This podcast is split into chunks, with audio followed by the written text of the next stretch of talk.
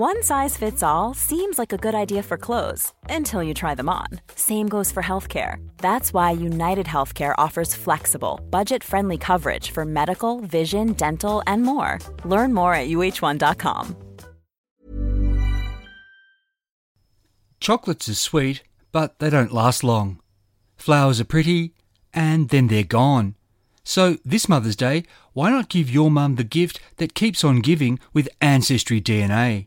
Ancestry DNA is on sale now for $99, a saving of $30. Ancestry DNA won't just tell your mum where her ancestors are from, it can also pinpoint the specific regions within those countries, connecting mum to the places where her story started. Ancestry DNA lets us look back across centuries to see where her family lived and where they moved. Combined with Ancestry's massive database of official records, this can open up fascinating migration stories. Who knows? Give your mum Ancestry DNA this Mother's Day and she might even discover living relatives. I know it's possible because it happened for me. Ancestry DNA is safe, easy to use, and completely private. When your mum gets the kit, she just sends back a small saliva sample using the prepaid postal box provided. In a few weeks, she'll receive an email with the links to her results. From there, your mother has control of the data and how she uses it. There could be more to your mum's story. Piece it together with Ancestry DNA, now on sale. Terms apply. Forgotten Australia is written and produced by me in the Blue Mountains of New South Wales on land traditionally owned by the Darug and Gundungurra people. I pay my respects to Aboriginal elders past and present.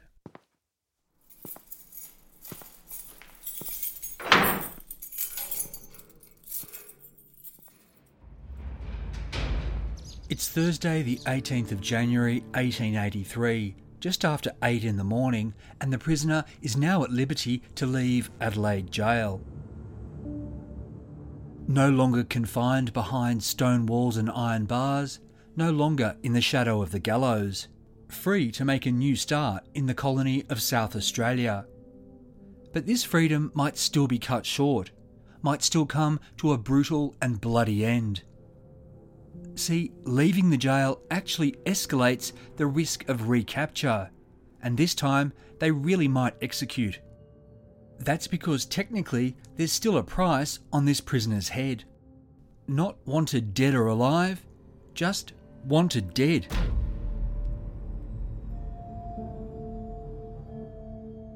I'm Michael Adams, and this is Murder on the High Seas, which is part one of the three part Forgotten Australia episode the Birdman of Adelaide Gaol. Part 2, Dark Threats and Darker Secrets, and Part 3, called Not Dead But Gone, will go on general release next week. But if you're an Apple or Patreon supporter, you can hear them right now ad free. By becoming a supporter, you'll help me to make this podcast, and that includes funding research materials so that no stone's left unturned to bring you these stories and as a thank you, you'll get a show shout out, early ad free access to every episode, and exclusive bonus shows that feature everything from ghosts and scandals to bushfires and murders. You can also now get a one off free trial of all early ad free and exclusive episode content via Apple and Patreon. That means access to everything, including part 2 and part 3 of this episode, right now, without paying anything so long as you cancel before the free trial period ends. The relevant Apple and Patreon links are in your show notes. A big thank you to recent supporters. They are Matt Hasty, Greg Jericho, John Marshall, Katie Johnson, Tom Dale, Judith Connor, Jennifer Palomo, Jason Ball, Carolyn Foley, Abby Smeets, Mick PD, Cleopatra Supertramp, and Johnny Karen. If you've become an Apple supporter and you'd like a shout out, you'll need to send me an email message at forgottenaustraliapodcast at gmail.com. Also, in very good news, just like Trove was fully funded earlier this year, so too the State Library of Victoria raised the money it needed to digitise the Sun News Pictorial. That means we'll all soon be able to access this incredible resource via Trove. So thanks to everyone who signed the Trove petition, who wrote to politicians and or chipped in with a donation to the State Library of Victoria's appeal. Finally, my new book, The Murder Squad, is out now. You can hear me read an excerpt in an episode from earlier in July. And if you'd like to hear me discuss The Murder Squad, check out the interview I did with Jen Kelly for her excellent history podcast, In Black and White, and the chat I had with Meshel Laurie for her similarly top notch show, Australian True Crime. Links to the Murder Squad and the In Black and White and Australian True Crime interviews are also in your show notes. Alright, on with The Birdman of Adelaide Gaol Part 1 Murder on the High Seas.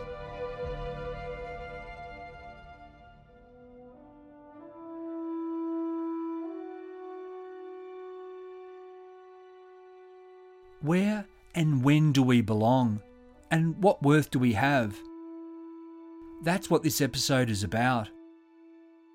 All creatures, great and small, how they become what they are, and how they're perceived and received in different places and at different times. So, while you might be a widely respected scientific intellect of your era, that doesn't mean that history won't remember you as an environmental criminal whose ignorance was worsened by arrogance. Then again, you might be a lowly prisoner looking at a death sentence for murder, when not so long ago you were actually paid and praised for slaughtering your fellow man in a historic war. Or you might be a feral creature, utterly despised for your destructive ways who's nevertheless fated to perform the unlikely work of salving and even saving a soul. That it's all relative was famously summed up by the American agricultural scientist George Washington Carver when he said, quote, A weed is a flower growing in the wrong place. In my former life, I worked for the movie magazine Empire. It was a good job, and I got to meet a lot of very talented people. One of these was the writer and director Jane Campion. This was about 15 years ago when she was promoting her historical drama Bright Star, which is about the poet John Keats and his lover Fanny Brawne. We met at a restaurant in Surry Hills in Sydney, and during lunch, Jane Campion gave me a delicate little slip of paper on which she'd handwritten, Hope is the thing with feathers. This isn't John Keats, but instead Emily Dickinson. My companion didn't make a big deal of handing over this little literary fortune cookie. It was just something she liked to do, sharing words that had inspired her. I recalled that moment and that memento when working on this episode. Shamefully, I have to admit that this was the first time I ever actually read the poem whose first line is also its title. I guess it's a case of better late than never. And a belated extra thank you to Jane Campion for pointing me to Hope is the thing with feathers that perches in the soul and sings the tune without the words and never stops at all. And sweetest in the gale is heard, and sore must be the storm that could abash the little bird that kept so many warm. I've heard it in the chillest land and on the strangest sea Yet never, in extremity, it asked a crumb of me. This poem, which pictures each of us with the bird of hope perched inside us forever, was written around 1861, but it wouldn't be published until 1891. So that meant it was unknown during the events that follow. We start not with a bird, but with a Burns, Englishman William Burns who was born around 1855 in Devonport, which is the dock part of the town of Plymouth. Taken with East Stonehouse, this urban sprawl, which was known as the Three Towns, was a filthy and disease ridden place. Not long before William Burns was born, an observer would write, quote, Plymouth and its quays and ships, sailors and boatmen, slop sellers and marine store dealers, warehouses and wharfs, public houses and eating houses, mud and dirt are all before us. They were all around William Burns from the day he entered the world, and it must have been a tough place to grow up. Even so, the lad had enough education that he could read and write, and he received some religious instruction at Sunday school. But like so many, he went to sea when he was still a boy. Even as a grown man, William Burns was a slight figure. Brown eyes, sallow face, brown hair, standing about five three. He wasn't a handsome fellow by any account. And maybe this, and his life before the mast, accounted for why he was single. But everyone's good for someone, and William was beloved by his old widowed mum, and he partially supported her with his earnings. Yet Burns was also to be found spending his money in port in places of ill repute between his long voyages.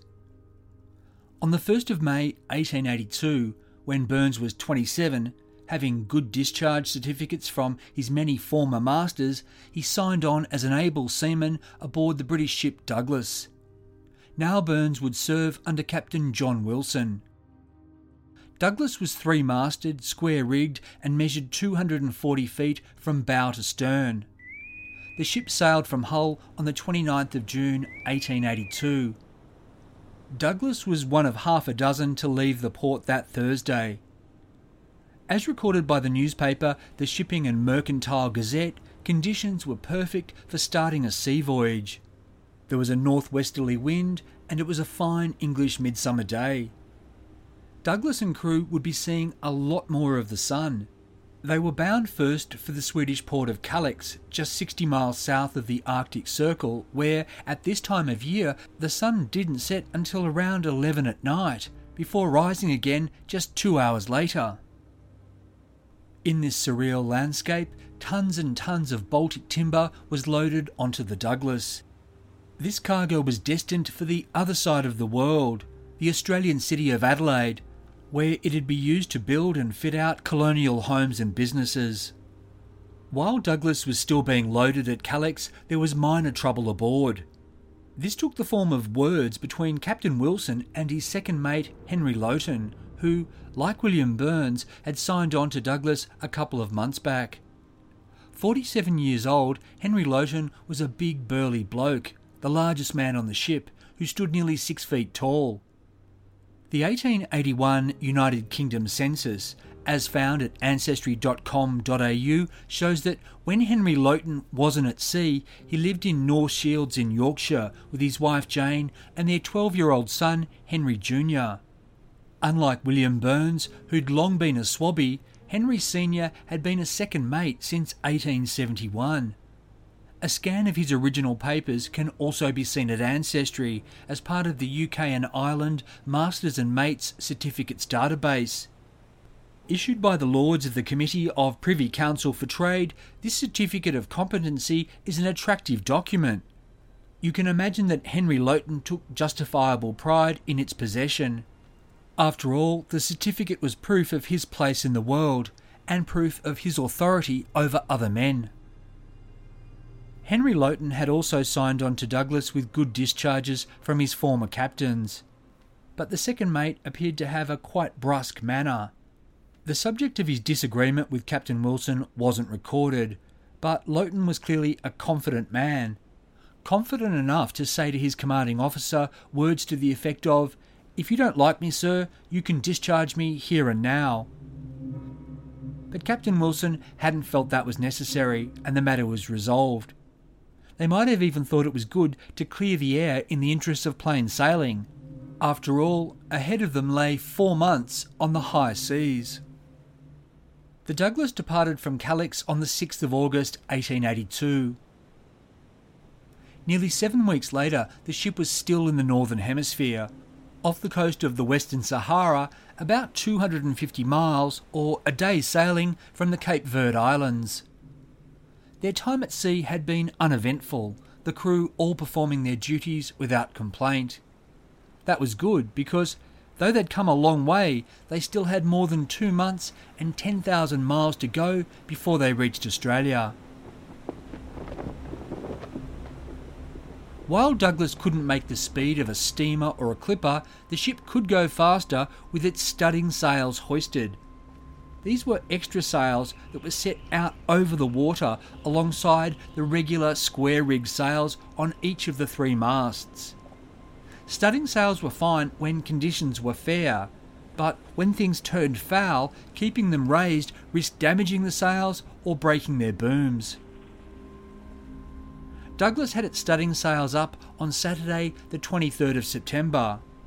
That morning had marked the autumnal equinox in the Northern Hemisphere. Unlike Kalix with its midnight sun, the day and night would be of almost equal length. That evening, around about half past ten, with his ship making six knots, Captain Wilson was on the poop deck. Located atop the aft cabin, the poop commanded the best view of the Douglas and of the sea and sky ahead. Captain Wilson saw that the stars and the moon were being swallowed by cloud. Lightning was flashing and thunder rumbling. Captain Wilson told second mate Henry Lowton to take in the studding sails. Lowton relayed the order to the ten men of the night watch. These included English sailors Robert Bible, George Cooper, and Samuel Harris. Then there was a British boy named George Clark who was just 14. Also on the night watch, a sailor from Finland named J.L. Orkassen and another boy from the Netherlands named Matthias Day. Then there was 27 year old William Burns, originally from Devonport. Captain Wilson watched from the poop. 150 feet along the deck, his crew prepared to pull down the main topgallant studding sails. But then they switched focus. Now they seemed to be getting set to lug down the lower studding sails. Then the men stopped work altogether. Captain Wilson shouted, What's the matter? He didn't get a response. Seconds earlier, on the forecastle, which is the forward part of the ship, Henry Lowton and William Burns had exchanged short, sharp words. Lowton raised his hand. Burns lunged forward. Lowton's hand then went to his neck. Burns, he said, you have mur. Burns, you have murdered me, was what he was trying to say. Lowton's hand fell from his neck. Blood cascaded onto his clothes and splashed the deck as he fell back against the spar amidships. William Burns stepped back and returned his knife to the sheath that hung from his belt. Seaman Robert Bible was near to Henry Lowton and he looked at William Burns. You have stabbed the man, he said. Burns replied, I know I have. Captain Wilson's second cry then rang out along the deck. What's the matter? That was when Robert Bible shouted his reply. The second mate is stabbed, sir. In the moments that followed, the captain ordered the men of the watch to carry Henry Lowton to a crew cabin quickly. Who did it? the captain asked. Burns said, I did, sir. As the blood covered Henry Lowton was taken through the cabin doorway, he gave a sigh and a gurgle, and by the time they lowered him to the deck, he was dead. Captain Wilson examined the fatal wound. It was a gory gash, two inches across, triangular in shape, with a piece of flesh hanging free at the bottom, like a blade had been plunged in and then twisted. Looking up, Captain Wilson saw William Burns standing in the doorway, and he caught the man's eye.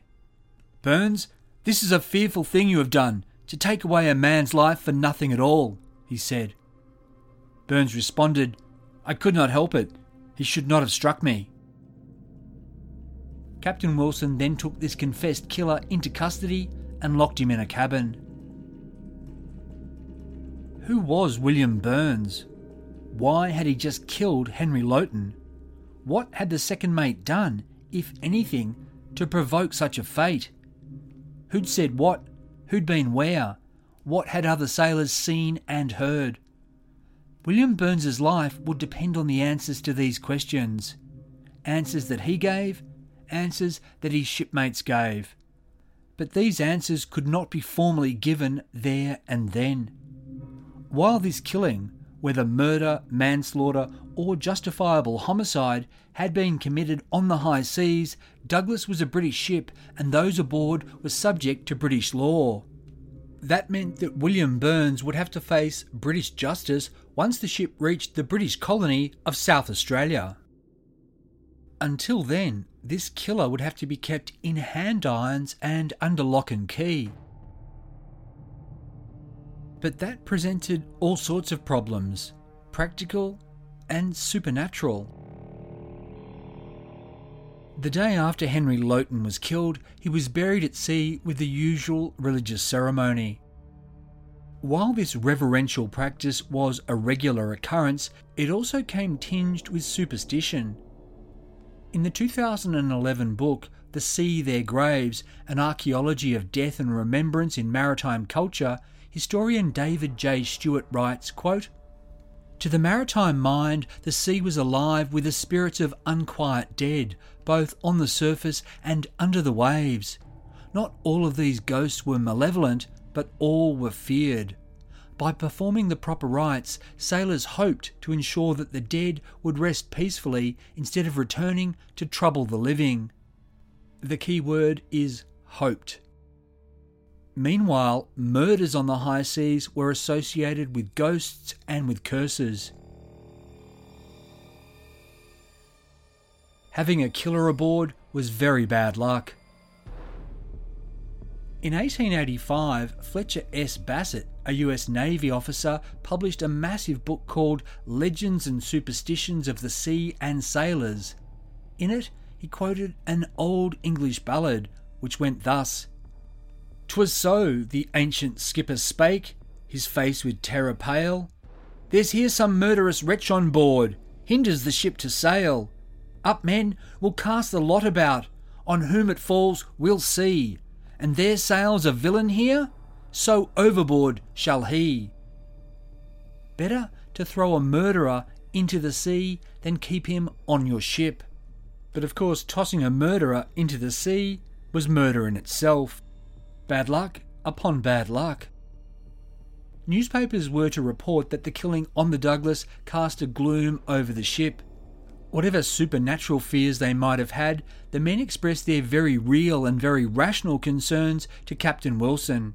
They were afraid that Burns would break free from the cabin and kill one, some, or all of them. Something had to be done. Captain Wilson could ease these fears, and he got the ship's carpenter to make a strong box out on the deck in which Burns could be confined. The men inspected this little wooden house and were satisfied he couldn't get out. So they were safe from what Burns might do to them physically. Yet superstition said that just by having him aboard, Douglas might now face dangerous storms. One size fits all seemed like a good idea for clothes. Nice dress. Uh, it's a it's a t-shirt. Until you tried it on. Same goes for your health care. That's why United Healthcare offers a variety of flexible, budget friendly coverage for medical, vision, dental, and more. So, whether you're between jobs, coming off a parent's plan, or even missed open enrollment, you can find the plan that fits you best. Find out more about United Healthcare coverage at uh1.com. That's uh1.com.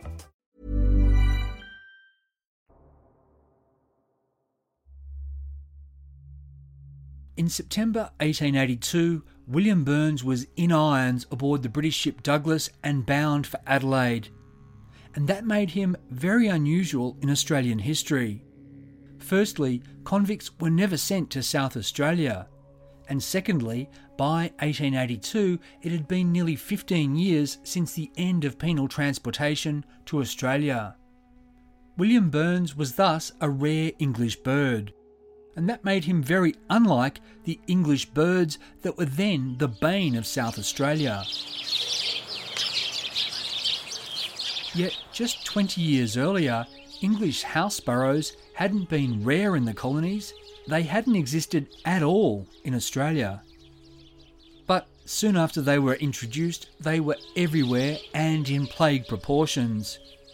Yet, unlike William Burns, who might still be acquitted at trial, sparrows in South Australia had recently been found guilty, convicted, and sentenced to death. In late 1881, the colonial government had set an official bounty. There were wholesale prices for wholesale slaughter. Bring the local sergeant of police a dozen sparrow heads and he'd pay you sixpence. hand over 100 sparrow eggs, and you'd pocket two shillings and sixpence. In the first half of 1882, the government had paid more than £100 for 20,000 plus heads and nearly 150,000 eggs. Yet, this South Australian extermination effort was only the most recent battlefront in the colonies wide war on this devastating and destructive pest. Yet, what made the sparrow problem worse was that it had been entirely predictable and thus entirely preventable. Convicts were sent to Australia from 1788 to 1868. This policy and its people comprise the bedrock of white colonisation. It's a well documented and well known history. But as transportation was nearing its end, another far less known program of live importation was getting underway. The First Fleet had introduced non native fauna and flora that was deemed necessary for the colony's survival. Other animals and plants followed, many introduced by private individuals for sporting or decorative purposes. The most infamous of these were European wild rabbits, 13 of which were released for hunting purposes in Victoria in 1859. It wouldn't be long before this was considered an ecological disaster. But in the early 1860s, turning those bunnies loose was considered a splendid example of exactly the right thing to do. That was go to every effort and expense to import desirable animals, be they furry, feathered, or finned, and do so in sufficient quantities that when set free they might go forth and multiply. See, while Australia was a land of riches, it was also home to an unseemly number of unusual, useless, and often ugly native creatures. They weren't beautiful or melodious, and they were no good for hunting or for eating. At least, that's what most whitefellas reckoned, both in Australia and back home in Mother England. Happily, like minds in London in 1860 established the Acclimatisation Society, the goal was to establish a system of imperial fauna and flora exchange that could terraform the empire upon which the sun never set. Like misguided scientific Robin Hoods, the acclimatizers sought to steal from the rich and give to the poor. It was stuff the British stole to share. So take this or that flower or animal from this or that country or colony and give it a new home in another place that flew the Union Jack. Native animals from Russia or Peru might be exported to improve India or Singapore, and creatures from those colonial outposts might be shared to Hong Kong, Canada, or the British Isles. As for Australia, it didn't have much that was worth exporting. Sure, there were creatures with novelty value, such as kangaroos, koalas, and black swans, that might end up in zoos, in circuses, or roaming private estates. But these animals weren't desirable anywhere in any great numbers. However, Australia had unlimited potential as an import market because there was no end to what you could do to improve the place. If you could establish deer and salmon, then they'd provide sport that was fondly recalled from England. They'd also put on the dinner table cherished fare not previously tasted fresh in the Australian colonies. Larks and nightingales, meanwhile, could offer music as a melodious echo of back home. Certainly, the songs of these birds were infinitely preferable to the insane cachinnations of the laughing jackasses, as kookaburras were then called. And who wouldn't prefer to gaze upon the majestic peacock than the drab lyrebird? It was true that small birds, such as the English house and hedge sparrows, didn't provide sport, meat, music, or much in the way of beauty unless you were overly fond of the colour brown. But sparrows did eat grubs and bugs that ate fruit and vegetable crops, so they too could have their place in the Australian colonies.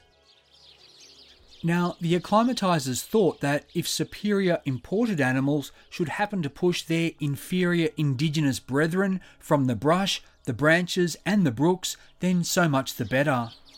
Remaking Australia in England's image was the dream. Edward Wilson was a leading light of such thinking. Wilson was an important figure in Victorian politics, social affairs, and scientific inquiry. These days, though, he's perhaps best remembered as the owner of Melbourne's The Argus. After Wilson took control, he transformed the newspaper's fortunes and set it on a course for a century of continuous publication. Edward Wilson was very progressive. In 1856, he was allowed to present to the new Victorian governor a list of 26 desirable reforms. Top of Wilson's list was justice to the Aborigines. A year later, Wilson condemned Victoria's brutal and ineffective penal discipline system and said that capital punishment should be abolished. The man also established a ragged school for poor children. Given that it was then mainstream thinking to endorse racial subjugation and extermination, to applaud flogging and hanging, and to simply shrug one's shoulders at poverty's generational effects, Edward Wilson was definitely a gentleman who was ahead of his time. But it was his later years that created his most lasting and unfortunate legacy. As his Australian Dictionary of Biography entry tells us, quote, his chief interest early in his retirement was the introduction of European birds, fish, and animals. In February 1861, Edward Wilson established the Victorian Acclimatisation Society, and he'd go on to help found branches outside of Melbourne and in other colonies. Shortly afterwards, he made an extended visit to England, where his entreaties via an intermediary reached Queen Victoria. Her Majesty gave her royal blessing to the activities of the acclimatisation societies at home and in her colonies. This included authorising a survey for far flung officials to answer, in which they were to advise of the best flora and fauna to be found in territories under their control that was suitable for export.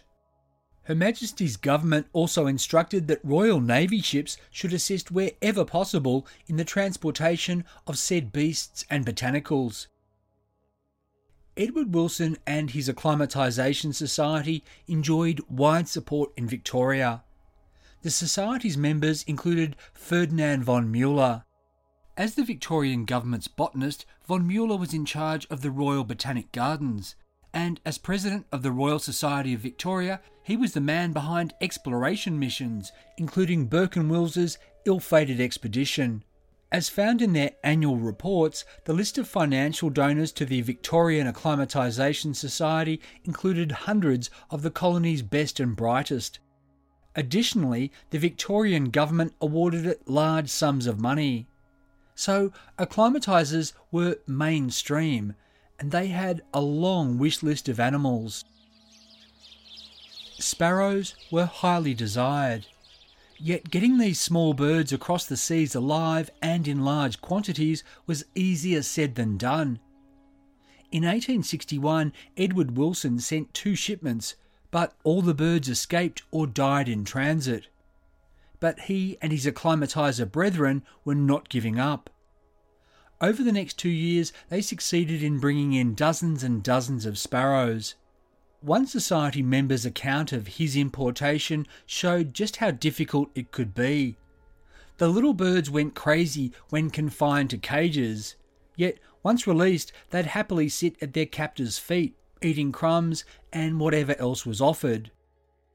But this had made them easy prey for the ship's cat, which ate 16 in one night. Many more died of natural causes or flew overboard and were never seen again. This gentleman had set out with 120 birds from Hong Kong, and he arrived in Melbourne with about 40. This, though, was considered a big success. Some of the birds that the Society imported, such as the Java sparrow, weren't suited to Australian conditions, but others, in particular the English house sparrow, would survive and thrive. That these birds are often a pest wasn't news to anyone anywhere. Wherever house sparrows are found, whether in their native range in England and Europe or in other places where they were imported, such as the Americas, they've caused grief to farmers and to orchardists. Australian colonisers knew this well. In England in the 1840s, house sparrows had caused so much destruction that people had formed sparrow clubs. These were community groups dedicated to finding and killing the birds. Bounties on heads and eggs were funded out of donations and out of church rates. Armies of boys and men would scour the countryside for birds and nests, beheading sparrows in their tens of thousands and collecting eggs in their hundreds of thousands or even in their millions. As a young boy growing up in Devonport in the late 1850s and early 1860s, William Burns may very well have earned a few coins by hunting sparrows. Yet there was much debate as to whether this slaughter helped or hurt farmers. Commentators tried to weigh up what did more damage to crops sparrows or the insects they ate. Sparrows were also so familiar in the landscape that a great deal of affection was felt for them, even if they were destructive. Further, if you killed one, God would notice. After all, in Matthew 10 29 31, Jesus was recorded as saying, Are not two sparrows sold for a penny? Yet not one of them will fall to the ground unperceived by your Father. This was the inspiration for William Shakespeare to have Hamlet say, There is special providence in the fall of a sparrow. The argument about whether sparrows did more harm than good, whether they should be killed or protected, was found everywhere, including where William Burns was growing up. In mid December 1862, the Devon newspaper Western Daily Mercury reported with disgust on a sparrow club that had claimed nearly 12,000 victims in the past year. Quote, These men have sinned against knowledge, for it has been now sufficiently demonstrated to convince any man that the sparrow is the true farmer's friend. That very same week, in nearby Exeter, the newspaper The Exeter Flying Post reported, quote, while our valiant sparrow clubs are killing the farmers' friends, other countries are asking for them.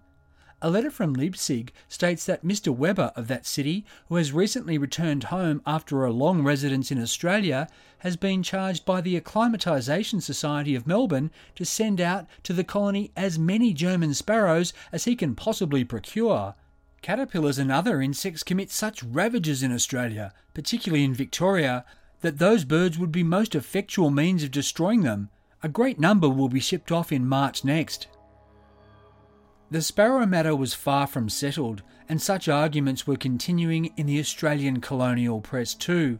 But the Victorian Acclimatisation Society had decided that it knew best.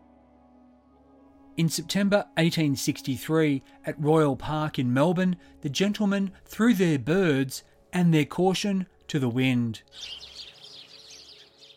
In this release of 160 small birds, there numbered 80 English sparrows. The newspaper The Farmer's Journal and Gardener's Chronicle approvingly reported that the birds were all, quote, strong on the wing. But not everyone was celebrating. In November 1863, a letter writer to the Melbourne Herald said, I should very much like to know what earthly good is expected to be obtained by the importation here of the common English sparrow. Back home, he reminded readers, sparrows were a pest, and here they served no insect eating purpose that small indigenous birds couldn't perform just as well and without the accompanying destruction. This writer's belief was that for the acclimatizers, sparrows possessed only, quote, the merit of having been their familiar companions at home. Was this the real reason they'd been introduced? Because Edward Wilson and his cronies liked to hear them chirping and see them flitting about. In that year of 1863, the Acclimatisation Society spent a little over £3,500.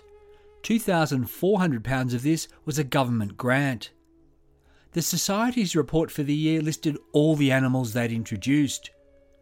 Like some pretty but pestilent 12 days of Christmas, part of the list can be arranged to read seven white swans, six California quail, five Cape pheasants, four silver grey rabbits, three chinchillas, and. Well, there was no partridge in a pear tree, at least not yet. But if you'd started with the largest number, you would have had the world's longest Christmas carol 120 English sparrows. The little brown birds had topped the list, or, as the Society put it, the birds were now, quote, introduced in sufficient number to ensure their permanence. Everything else about the English house sparrow would also help to ensure it survived and thrived. House sparrow pairs bond for life, and, per the name, they like to nest in or around man made structures. A pair can breed for five seasons, and each season they produce two to four clutches of three to six eggs. Sparrows can even breed all year round if it's warm enough.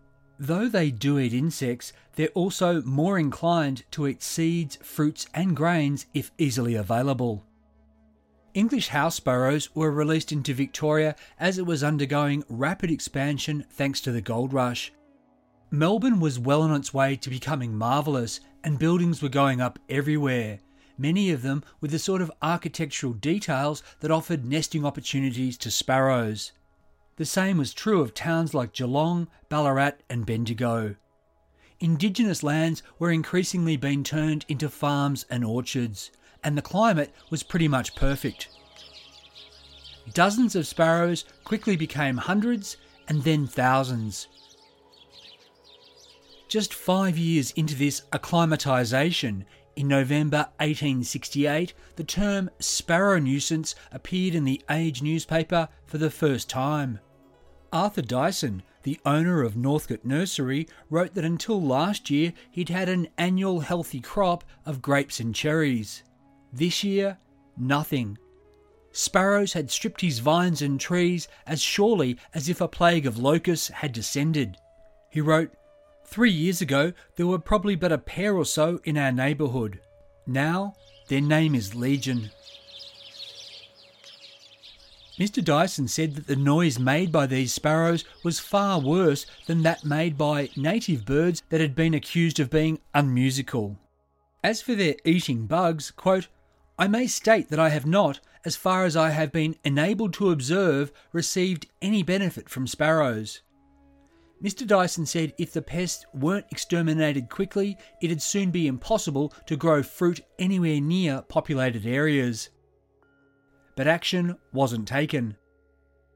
Three years later, April 1871, Melbourne's leader newspaper said that the reproduction of the sparrows was, quote, truly astounding and almost incredible. In suburbs like Northcote, where there'd been just a pair a couple of seasons ago, there were now to be seen flocks of thousands. The paper said that nostalgia and sentiment had led to this situation. Quote, the first sight of the pert little stranger and the first sound of his impudent chirp roused all the home sympathies in every breast. At sight of the old world sparrow, folks forgot his misdeeds, forgot all about sparrow clubs, and, for old acquaintance' sake, afforded him protection, and treated him as a friend. Soon, however, his voracious instincts and destructive propensities began to develop themselves in his new home. Now cultivators begin to find out the mistake that has been made, and curses on the head of the sparrow and those who introduced it are both loud and deep. The leader newspaper called for the Acclimatisation Society, who it deemed responsible, to instigate a program of shooting the sparrows and examining the contents of their stomachs to see what they were feeding on. This would prove whether they were doing any good at all. But nothing was done. Six months later, in November 1871, the leader again opined. The sparrow, we fear, is destined to become one of the greatest curses in this country. The paper detailed how they were laying waste to farms, vineyards, orchards, and gardens, quote, each and all in turn during the seasons. Seeds, seedlings, fruits, and grains, nothing was spared. The leader blasted the Acclimatisation Society's members, saying that those men had no financial interest in the question. But cultivators did, and they were suffering the consequences. Quote, the rabbit and the thistle nuisances threatened to pale in the presence of the sparrow nuisance. The paper pointed out that rabbits could be used for their meat and fur, and that thistle, as it came into bloom, could be used as food for livestock. But the sparrow had no such use. As for the Acclimatisation Society's reaction, well, arrogant pretty much describes it. Their annual report for 1871 did contain a few paragraphs on the subject. First, they pointed to testimony from a few fellows who said that sparrows were doing their gardens good. Then they dismissed contradictory accounts. Edward Wilson's successor as society president reported that complaints, quote, came from a small number of persons who were not all of a trustworthy character. He continued, the English people were naturally given to grumbling, and not only the sparrows, but everything else introduced by the society would be found fault with by some. In the face of such sparrow nuisance denialism, a few informal sparrow shooting clubs were established. But the problem continued to worsen. In September 1874, at the Melbourne Athenaeum, a meeting was held by the Horticultural Society of Victoria and the Vine Growers Associations in order to discuss what should be done. Various gentlemen testified at length about the massive losses they'd suffered. Blame was firmly and bitterly attributed to the Acclimatisation Society. It was suggested that the Victorian government ought to pay for a sparrow eradication program. After all, they'd given the Acclimatisation Society many thousands of pounds over the past decade. But the colonial government hadn't actually done the importing and the releasing of the birds. So, best of luck getting political leaders to accept any responsibility or to pay for anything.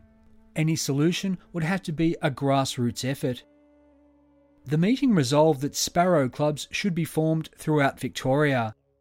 Bounties on heads and eggs would be paid, with these funds sourced from individuals and families and via churches and councils. In other words, Victoria was going to resort to the same measures that had been used back home in England decades earlier. It's hard to argue that it hadn't been predictable and preventable. As an example of these efforts, in November 1875, the Collingwood Sparrow Club held its first meeting. So far, they'd received 900 heads and eggs. The bounties, a penny for a head, half that for an egg, were coming from donations. At this meeting, the club members expressed their hope that the Collingwood Council would see fit to fund their efforts, as other Shire councils had done in other districts. The club members were also disappointed that some local men who had big fruit gardens were yet to take up arms against the sparrows and in a similar vein, that the neighbouring towns of Fitzroy and Richmond were yet to join the war, and thus, quote, attack the enemy all round. In 1863, South Australia had been home to a single English sparrow, the sole survivor of a shipment of 100. This sparrow was auctioned for 11 shillings and it lived a lonely life before dropping off the perch but by the end of the 1870s, sparrows that had expanded westward from Victoria and that had been imported by private individuals had infested a large part of South Australia. The Evening Journal in October 1880 reported that two lads had, in one day, collected 2,000 eggs from nests they found on a single estate outside of Adelaide. Ten months later, in August 1881, the South Australian Governor appointed a handful of eminent gentlemen to head up the Sparrow Commission. They were tasked with inquiring into the problem and considering steps for the destruction of the birds. What they came up with was hardly original a bounty system sixpence per dozen sparrow heads and two shillings sixpence per hundred sparrow eggs. At least these monies, which were paid from October 1881, came from colonial coffers. In a little over 12 months, the government would pay out for some 36,000 heads and a quarter of a million eggs. Among the bounty hunters was John Burton Cleland, who was then about four years old. One afternoon, this enterprising and brave little boy climbed into a tree looking for eggs in nests. There were plenty, 40 all up. But Little John faced a big problem. How was he going to get them out of the tree and back to earth when he needed both hands to climb down? A clever little chap with a scientific mind, he found the solution. He'd just pop five eggs at a time into his mouth. On Sunday, the 10th of December 1882, around the time that little John Burton Cleland was stuffing his mouth with sparrow eggs, the three masted, square rigged British ship Douglas reached the anchorage at Semaphore, nine miles northwest of Adelaide. When officials came alongside, Captain John Wilson relayed the shocking news. More than two months ago, when the ship was off the coast of West Africa, the second mate Henry Lowton had been stabbed and he died. The man responsible, sailor William Burns, had been kept safely in custody ever since. If the presence of a murderer aboard the Douglas had been bad luck, it hadn't manifested in malevolent ways. Captain Wilson had brought him back alive. Now William Burns was to face justice. Constable Michael Shanahan of Port Adelaide Police was summoned. He boarded the ship and arrested Burns for the murder of Henry Lowton.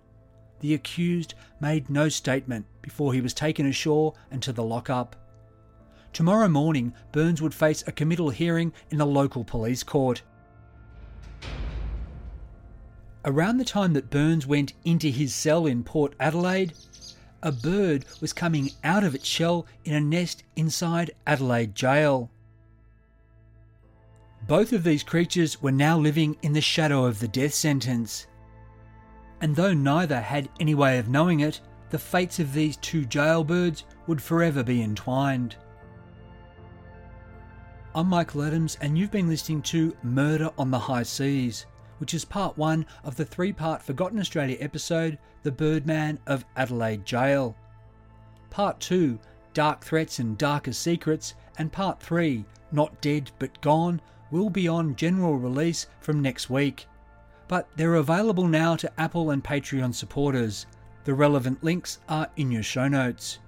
If you've enjoyed this episode, I'd love it if you could leave a rating or review via whichever podcast app you happen to use. As always, thanks for listening and thanks for supporting.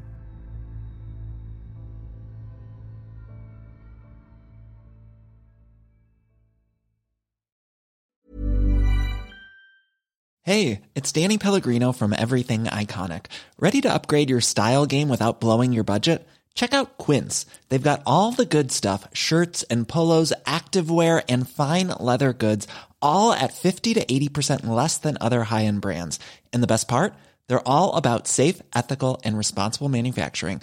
Get that luxury vibe without the luxury price tag. Hit up quince.com slash upgrade for free shipping and 365 day returns on your next order. That's quince.com slash upgrade.